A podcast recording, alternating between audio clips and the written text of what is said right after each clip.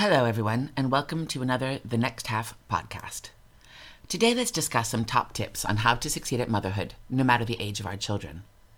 These helpful pointers are especially useful as this summer brings more mounted stress than usual for many of us, and for the graduates and school, aged children that we know. Exam results and opportunities for their next steps have been affected by this pandemic. Let's absorb and apply these practical pointers now to best succeed at motherhood to help ourselves and our families.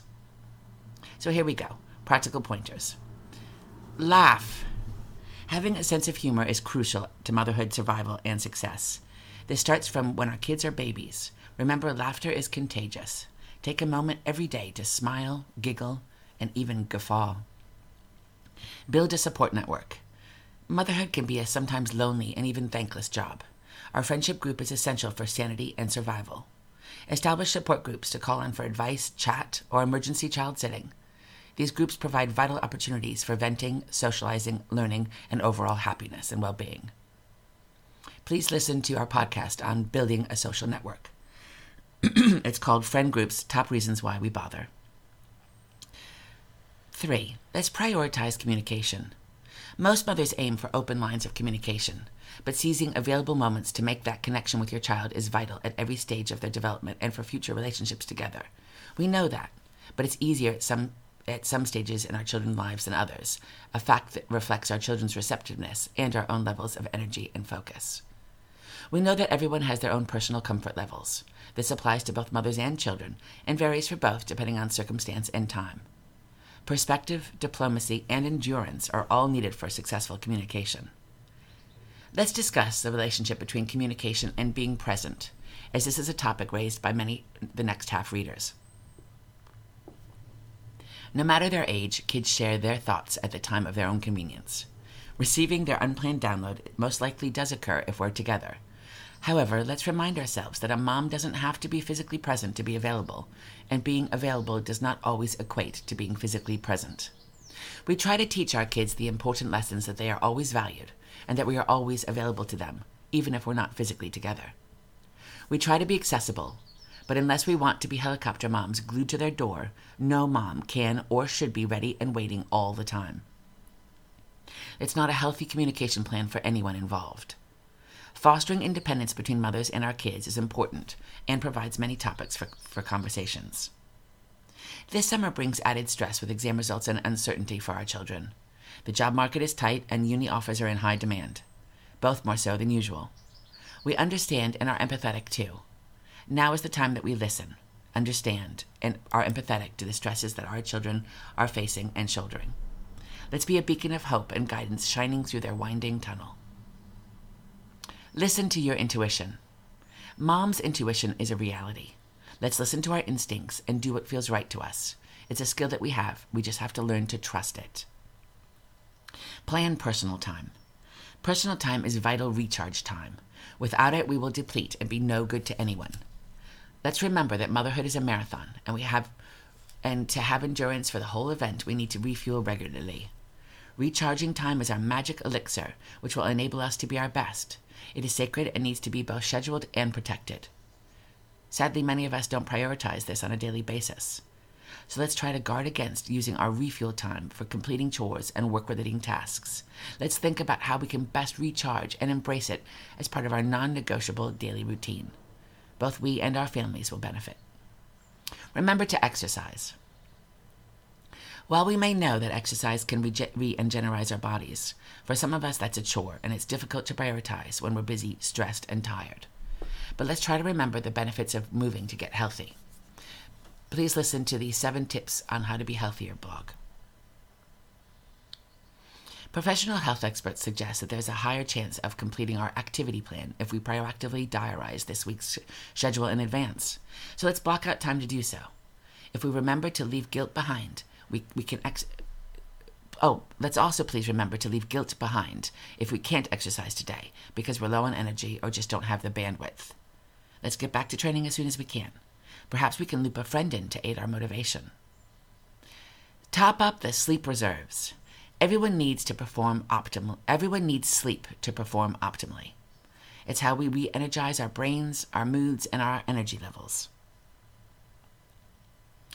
Yet often we can't get enough shut eye, and that's when we should embrace the power of a daily 20 minute nap. Please listen to our podcast, Insomnia Stop Stressing. Once childcare is organized, let's disappear for refresher time or and uninterrupted rest. Do this when needed throughout motherhood.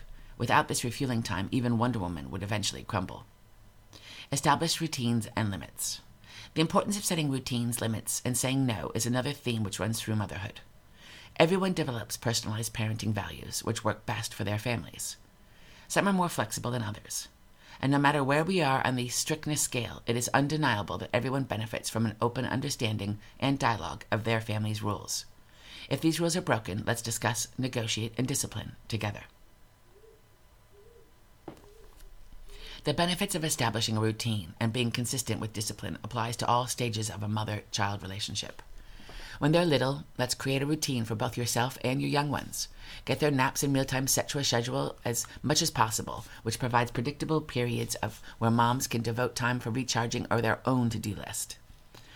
When our kids age, let's reinforce through dialogue and negotiation the values that we jointly identify as important for our collective home. Everyone benefits from the establishment of understood boundaries.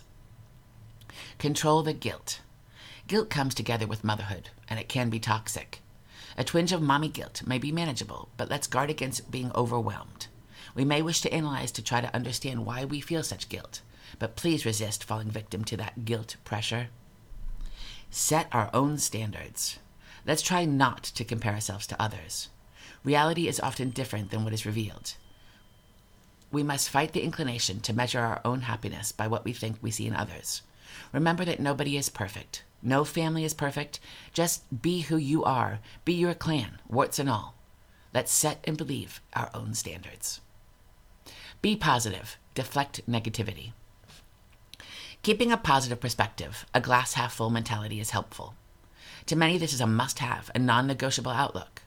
While everyone has their own sets of values and comfort placements on this scale of prioritizing positivity, we all agree on the benefits of shaking off negativity. Let's resist absorbing unsolicited advice from others. Some people mean well and some don't. Let's hear their comments with a Teflon coated shield that only absorb what is productive for you. Wear rose tinted deflective glasses.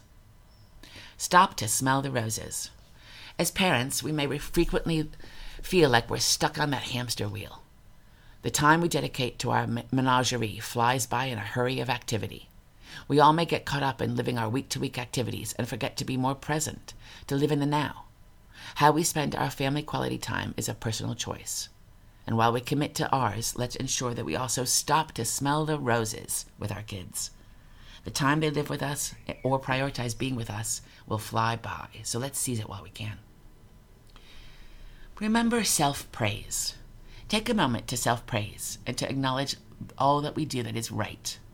Let's be realistic in our expectations and be kind to ourselves. And remember that no one is perfect. Celebrate the conversation we had with the reluctant teen, the broccoli that was eaten by your toddler, or our own completed exercise or personal achievements of the day. That's fantastic. Let's show our kids that our love is unconditional, both for them and for ourselves. Plan meals. The subject of nutrition, food, and meal planning is fundamental in all stages of a mother child relationship. Associated topics range from meal planning and prep, finding recipes that appeal to everyone, and the many issues around eating together as a family.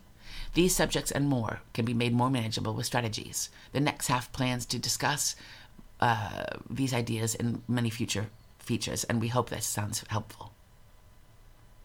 As we absorb these practical pointers, let's think of the well known airplane instruction where parents are told to put on their own oxygen masks before that of their children.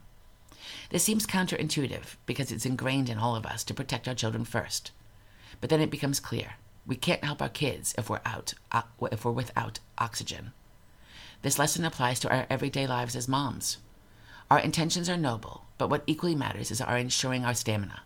We must maintain strong and mental and physical strength. Excuse me, we must maintain strong mental and physical strength so we can reaffirm and implement the pointers above. That will help us succeed at motherhood. Thanks very much.